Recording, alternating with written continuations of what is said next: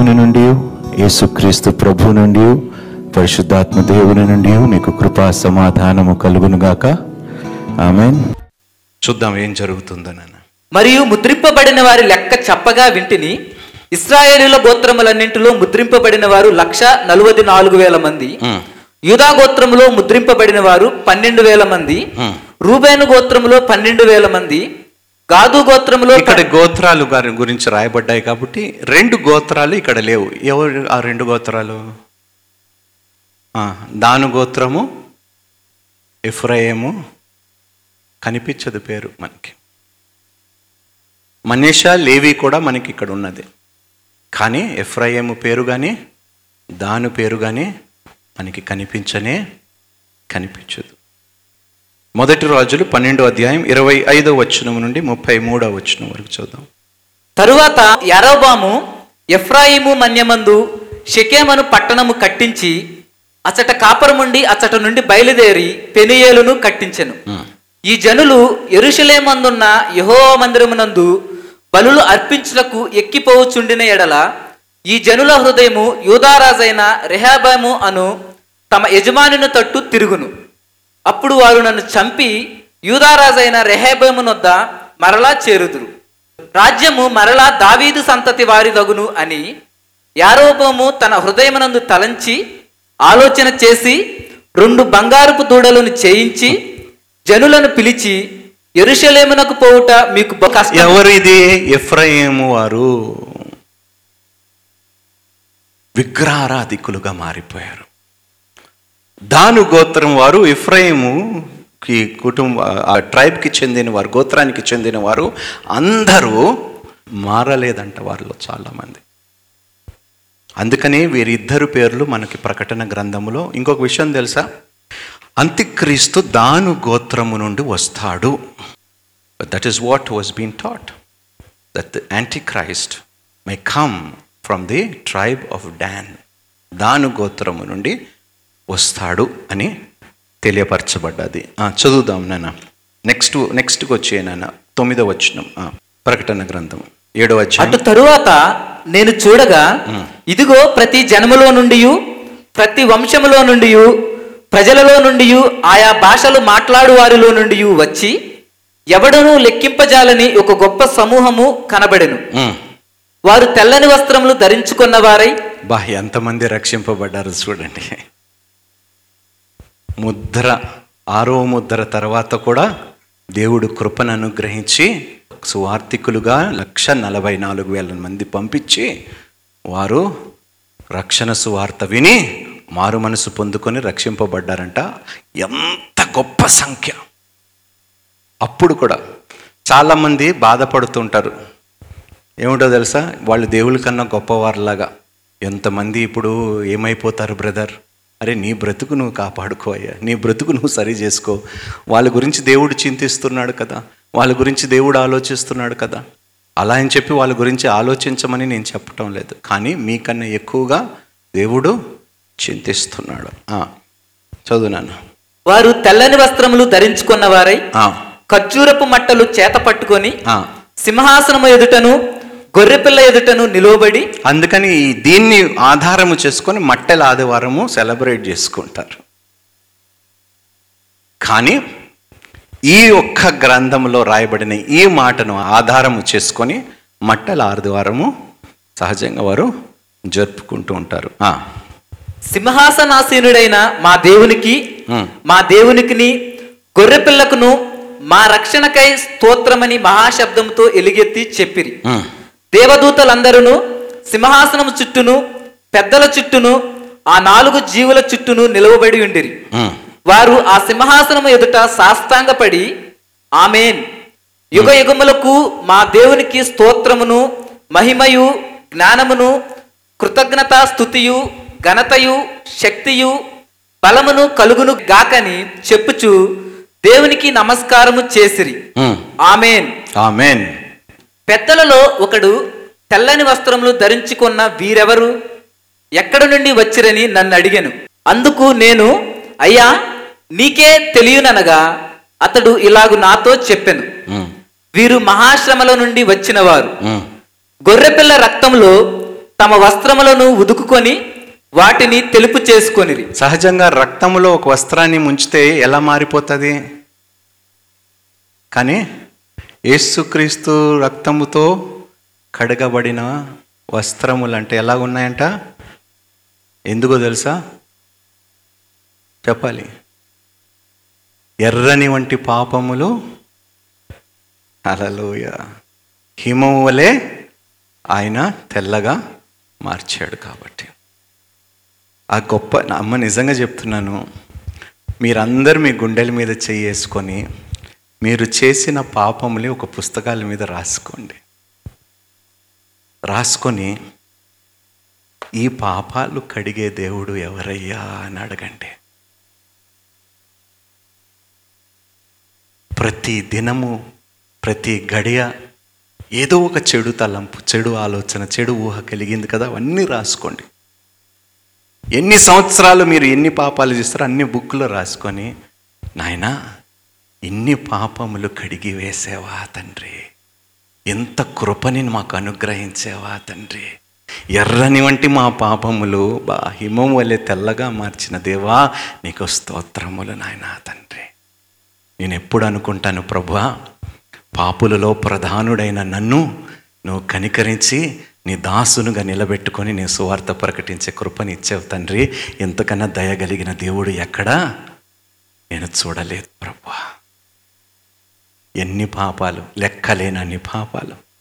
చేసినప్పటికీ కూడా పాపములన్నిటినీ దేవుడు శుద్ధీకరించి ఆయన దాసుడుగా మీ సంఘానికి ఒక సేవకుడుగా దేవుడు నిలబెట్టాడంటే ఎంత మంచి దేవుడు అయి ఉండాలండి.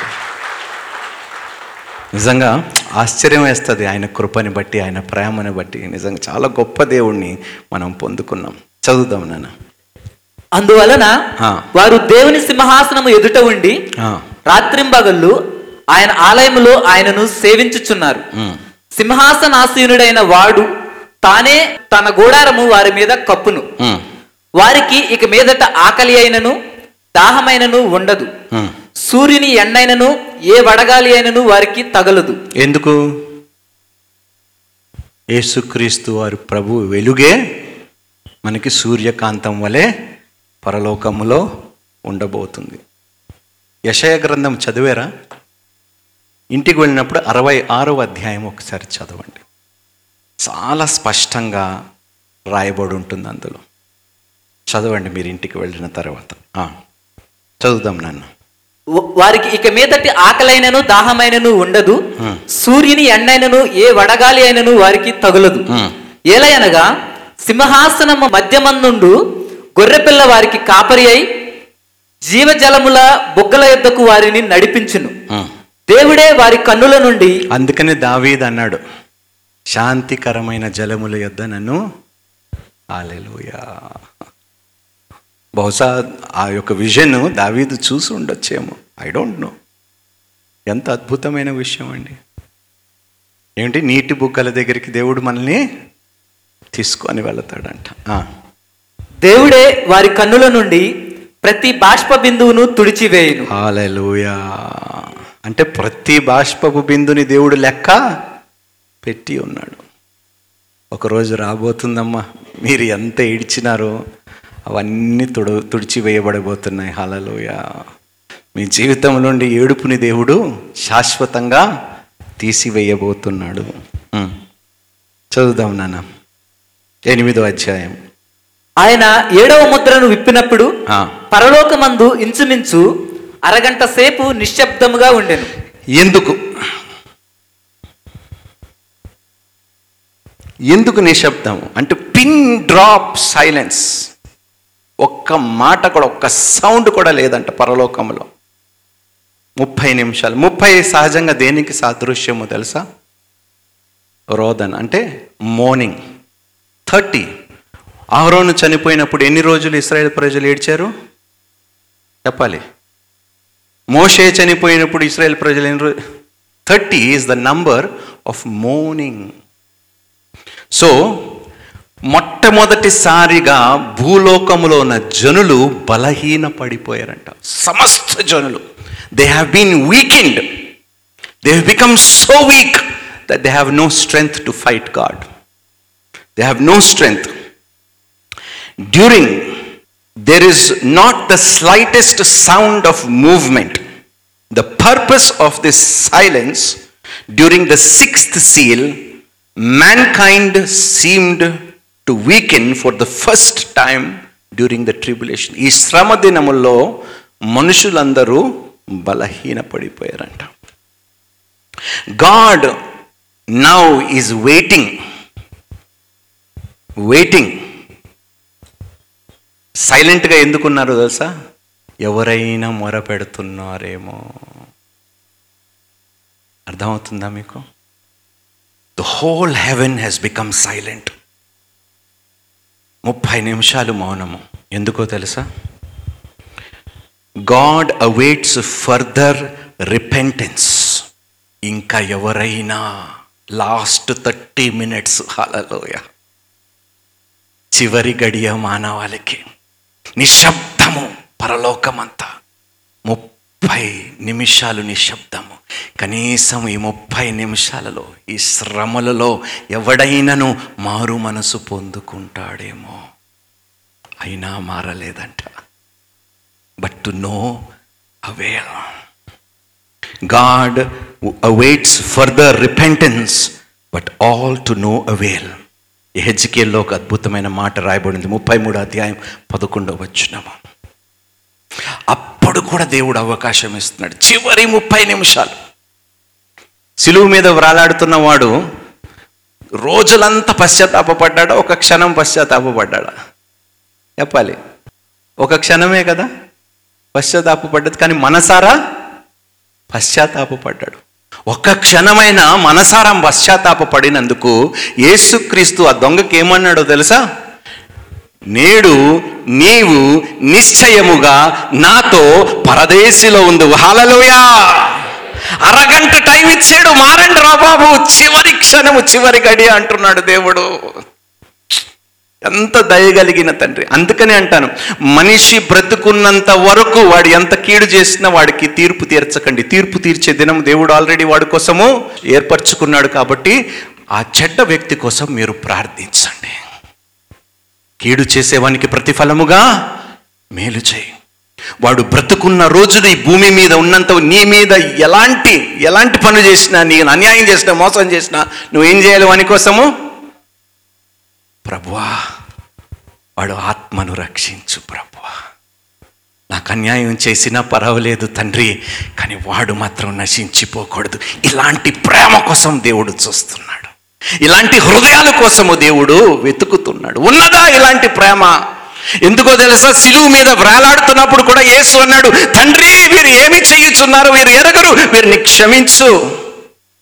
చచ్చిపోయిన దాకా కూడా మనుషుల మీద బ్రతుకున్న వారి మీద దేవుడు తీర్పు తీర్చలేదు. ఎందుకో తెలుసా? తీర్పు దినం ఒక రోజు ఉన్నది కాబట్టి. కానీ మనుషులు బ్రతుకుండ బ్రతుకుంటాండగానే తీర్పు తీర్చేస్తూ ఉంటాం. మారాలి నీ శత్రువుని నువ్వు చెప్పాలి. నీ శత్రువుని ఏడ ప్రేమిస్తాం చెప్పుతూ మళ్ళీ కొడతాం. నన్నే ఎంత అంటావా నన్నే కొడతావా? నన్నే అన్యాయం చేస్తా నీ సంగతి చెప్తా. పోలీస్ స్టేషన్ కోర్టులు ఈ తిరగండి. మర్చిపోకండి. ఇక్కడ కోర్టు కాదు పైన కూడా ఒక కోర్టు ఉన్నది. ఆ కోర్టులో ఎవ్వడూ తప్పించుకోవటానికి వీళ్ళు లేదు. అమ్మా ప్రతీకారానికి చోటు విడిచిపెట్టండి. ఎందుకంటే ప్రతీకారము దేవునిదే. మీరు మాత్రము ప్రార్థించండి. కీడు చేసేవారి కోసము ప్రార్థించండి. మీ శత్రువుల కోసము ప్రార్థించండి. నిన్ను దూషించిన వారిని మిమ్మల్ని శపించిన వారిని కోసము మీరు చెప్పటం నా బాధ్యత. ఎముక లేని అవయవం ఏమిటి మనకి? నాలుక. అందుకని అది ఎట్ట పడితే అట్ట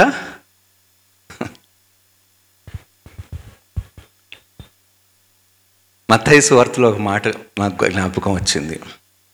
మనుషులు పలుకు ప్రతి వ్యర్థమైన మాటకు విమర్శ దినము నాడు లెక్క చెప్పవలసి ఉంటుంది. నీ మాటను బట్టియే నీవు నీతిమంతుడు అని తీర్పు నొందుదువు నీ మాటలను బట్టియే నీవు అపరాధివని తీర్పు నొందుదువు మత్తాయి సువార్త పన్నెండు ప- ముప్పై ఆరు ముప్పై ఏడు వచనాల్లో. అంటే ఏమిటి? నువ్వు మాట్లాడిన దాన్ని బట్టే దేవుడు నీకు అక్కడ అందుకనే నేను దూషించిన వారిని దేవుడు దీవించమంటున్నాడు.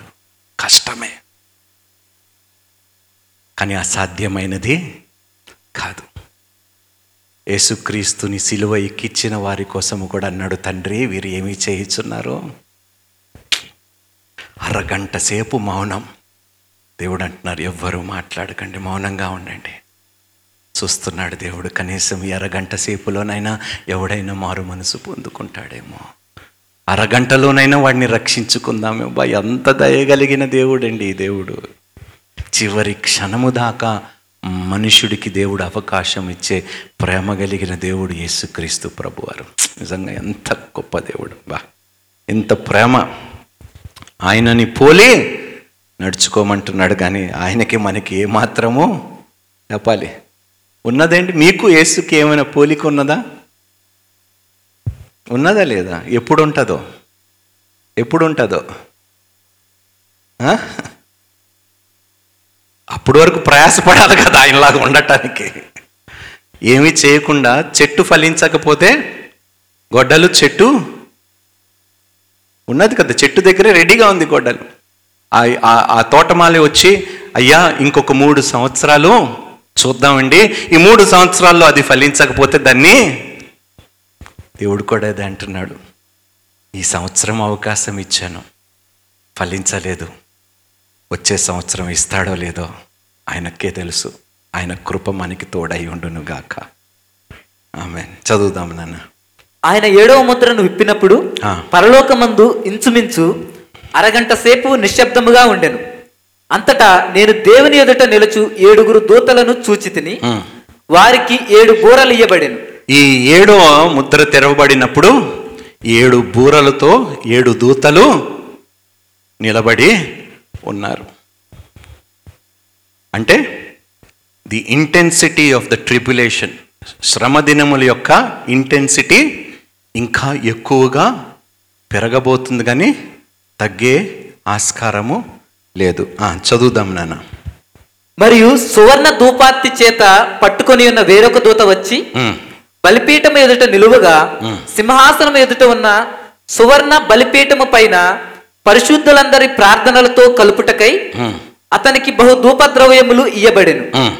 అప్పుడు ఆ ధూపద్రవ్యముల పొగ పరిశుద్ధుల ప్రార్థనలతో కలిసి దూత చేతిలో నుండి పైకి లేచి దేవుని సన్నిధిని చేరెను. ఆ. దూత ధూపార్తిని తీసుకొని బలిపీఠము పైన నిప్పులతో దానిని నింపి భూమి మీద పడవేయగా. ఉరుములు ధ్వనులు మెరుపులు భూకంపమును కలిగెను. కలిగిన తర్వాత ఏం జరిగింది? అంతటా ఏడు బూరలు పట్టుకొని ఉన్న ఆ ఏడుగురు దూతలు ఊదుటకు సిద్ధపడి మొదటి పూత దూ మొదటి దూత బూర ఊదినప్పుడు రక్తముతో మిళితమైన వడగండ్లను అగ్నియు పుట్టి భూమిపైన పడవేయబడెను. అందువలన అంటే యాస్ట్రాయిడ్స్ నక్షత్రములు భూమి మీద పడతాయి. ఆ నక్షత్రములో ఒక కెమికల్ ఉంటుందంట. ఆ కెమికల్ వాటర్లో కలిసినప్పుడు ఆ వాటర్ అంతా రక్తం వల్లగా మారిపోతుంది. ఆ కెమికల్ వలన ఈ ఏవైతే జల పశువులు ఉన్నాయో third of the animals in the seas will die. Will die. అంటే సముద్రములో కూడా తిండి. చేపలు తినే అలవాటు ఉన్నది ఎవరికైనా బాగా? ఆ రోజులు కూడా పోతాయి నాయన. రైట్ చదువుదాం నన్ను. అందువలన భూమిలో మూడో భాగము కాలిపోయెను చెట్లలో మూడో భాగమును కాలిపోయెను. పచ్చగడ్డి అంతయు కాలిపోయెను. రెండవ దూత మొదటి బూర ఊదినప్పుడు ఏమిటంట? చెట్లును చెప్పాలి. గడ్డి ప్రతి బూర దేవుని సృష్టితో ముడిపడి ఉన్నది. మొదటి బూర ఊడినప్పుడు ఒకసారి వెళ్దామండి. ఆది కాండానికి వెళ్దామండి.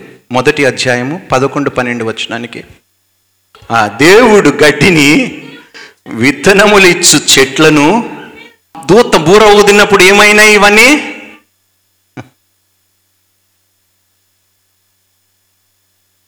అర్థమవుతుందా నాన్న మీకు? మొదటి బూర ఊదినప్పుడు దేవుడు సృష్టించిన గడ్డిని విత్తనములు ఇచ్చు చెట్లు భూమి మీద తమ తమ జాతి ప్రకారము తమలో విత్తనములు గల ఫలములిచ్చు ఫలవృక్షములను భూమి అయితే ఇక్కడ అవన్నీ ఏం చేయబడ్డాయి? చదువుతాం. సింబాలిజం చూడండి. ప్రతి బూరకి ఆది కాండములో దేవుని సృష్టికి ఎంత సిమిలారిటీ ఉన్నదో మనం గమనిద్దాం. రెండవ దూత బోర ఊదినప్పుడు అగ్ని చేత మండుచున్న పెద్ద కొండ వంటిది ఒకటి సముద్రములో పడవేయబడిను. అందువలన సముద్రములో మూడవ భాగము రక్తమాయను. మొదటి అధ్యాయంలో పద పద్నాలుగు వచ్చిన చదువునాను దేవుడు పగటిని రాత్రిని వేరుపరచినట్లు ఆకాశమందు జ్యోతులు కలుగును గాకనియు అవి సూచనలను కాలములను దిన సంవత్సరములను సూచించుటకై ఇండును గాకనియు ఉమ్. భూమి మీద వెలిగించుటకు అవి ఆకాశ విశాలమందు జ్యోతులై ఇండుగాకనియు పలికెను. ఇంకా ఏమి సూచనలు ఉండవంట? జ్యోతిషులకు మాత్రం పండగే. వాళ్ళు ఇప్పుడు చూస్తారు కదా గ్రహణాలను చూస్తారు నక్షత్రాలను చూస్తారు ఇదిగో ఈ గ్రహణం వల్ల నీకు ఇది ఈ గ్రహణం వల్ల నీకు అప్పుడు వాళ్ళకి చూడటానికి కూడా ఏముండవంట ఉండవంట? నాకు తెలిసి క్రైస్తవుల్లో బాగా చదువుకున్న వారు హారోస్కోప్స్ చూస్తారు. చదువు నాన్న. మూడవ దూత బోర ఊదినప్పుడు దివిటి వలె మండుచున్న ఒక పెద్ద నక్షత్రము ఆ, ఆకాశము నుండి రాలి. నదుల మూడవ భాగం మీదను నీటి బుగ్గల మీదను పడెను. ఆ నక్షత్రమునకు మాచిపత్రి అని పేరు. అందువలన నీళ్ళలో మూడవ భాగము మాచిపత్రి ఆయను. నీళ్ళు చేదైపోయినందున వాటి వలన మనుషులలో అనేకులు చచ్చిరి. ఎందుకంటే తాగటానికి కూడా భయం వేయటం లేదా మీకు ఇవన్నీ వింటుంటే? ఒకవేళ నేను ఎత్తబడే గుంపులో ఉండకపోతే నేను బ్రతుకున్న కాలంలో ఇవన్నీ సంభవిస్తే నా పరిస్థితి ఏమిటనే ఉన్నదా మీలో ఆ భయము?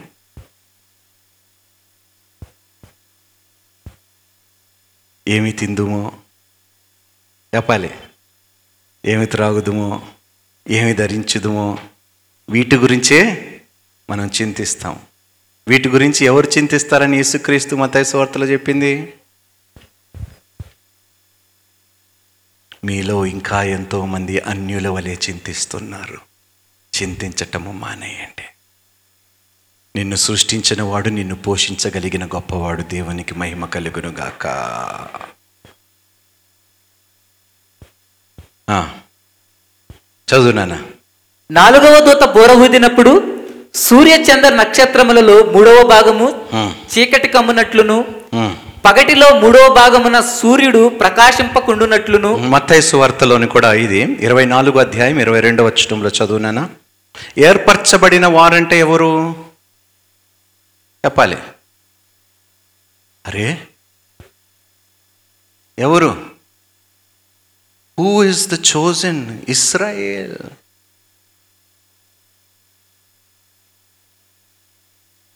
అర్థమవుతుందా? బై ఏం చదువుతున్నారా లేదా మీరు? Who are the chosen people in the Bible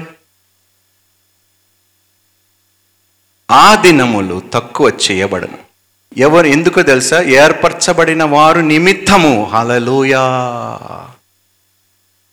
అంటే యూదురని దేవుడు ఇస్రాయేల్ ప్రజల్ని దేవుడు విడవని దేవుడు ఎడబాయని దేవుడు. ఆ దినముల్లో కూడా ఏమిటంట? God will cut short the time so that Israel God దేవుని ఉద్దేశం ఏంటో తెలుసా? అన్యజనులతో పాటు సమస్త ఇస్రాయేల్ ప్రజలు అందరూ రక్షింపబడాలనే దేవుని చిత్తము. పాత నిబంధనలో కూడా ప్రకటన గ్రంథం విషయము చాలా స్పష్టంగా వ్రాయబడి ఉన్నది. నేను మారని దేవుడు. నిన్న నేడు ఆది కాండము నుండి ప్రకటన గ్రంథం వరకు ఒకే దేవుడు మారని దేవుడు. ఆయన చెప్పి చెయ్యకుండునా ఆయన మాట ఇచ్చి స్థాపింపకుండునా. చదువుదాం నాన్న. మరియు నేను చూచుచుండగా ఆకాశ మధ్యమున ఒక పక్షిరాజు ఎగురుచు బూరలు ఊదబోవుచున్న ముగ్గురు దూతల బూరల శబ్దములను బట్టి. భూనివాసులకు అయ్యో అయ్యో అయ్యో అని గొప్ప స్వరముతో చెప్పుట వింటిని. మనం సహజంగా బైబుల్ గ్రంథంలో మనం చూస్తే దీనికి ముందు రెండు పశువులని దేవుడు వాడుకున్నాడు. మాట్లాడాయి ఏమిటి అవి? మొట్టమొదటిది చెప్పాలి. సర్పము. రెండోది గాడిద. ఇప్పుడు మూడోది దేన్ని వాడుకుంటున్నాడు? పక్షిరాజుని. అంటే ఈ తెలుగులోని పక్షిరాజు ఇంగ్లీష్లో. These are the only three instances when the creatures will speak పక్షిరాజు ఏమంటున్నాడో తెలుసు? చదువునానా ఊదుచున్న ఊదబోచున్న ముగ్గురు దూతల దగ్గర బూరల శబ్దమును బట్టి భూనివాసులకు అయ్యో అయ్యో అయ్యో అని గొప్ప స్వరముతో చెప్పుట వింటిని. అయ్యో శ్రమ. నాకు సువార్త ప్రకటించకపోవటము శ్రమ. అయ్యో అనండి. అపోస్తులైన పౌలు అన్నాడు అయ్యో సువార్త ప్రకటించకపోవటము? నాకు శ్రమ. అయ్యో నేను ప్రకటించకపోతే రేపు నా బిడ్డలు ఎట్టా ప్రకటిస్తారు ప్రభా? నేను నేర్చుకోకపోతే రేపు నా బిడ్డలకి నేను ఏమి నేర్పిస్తాను? అయ్యో నాకు శ్రమ కలుగునే. రండి మోకరిద్దాము దేవుని సన్నిధిలో. అమ్మా మన రొమ్ములు కొట్టుకొని ఏడవాళ్ళమ్మా మన బ్రతుకులను బట్టి.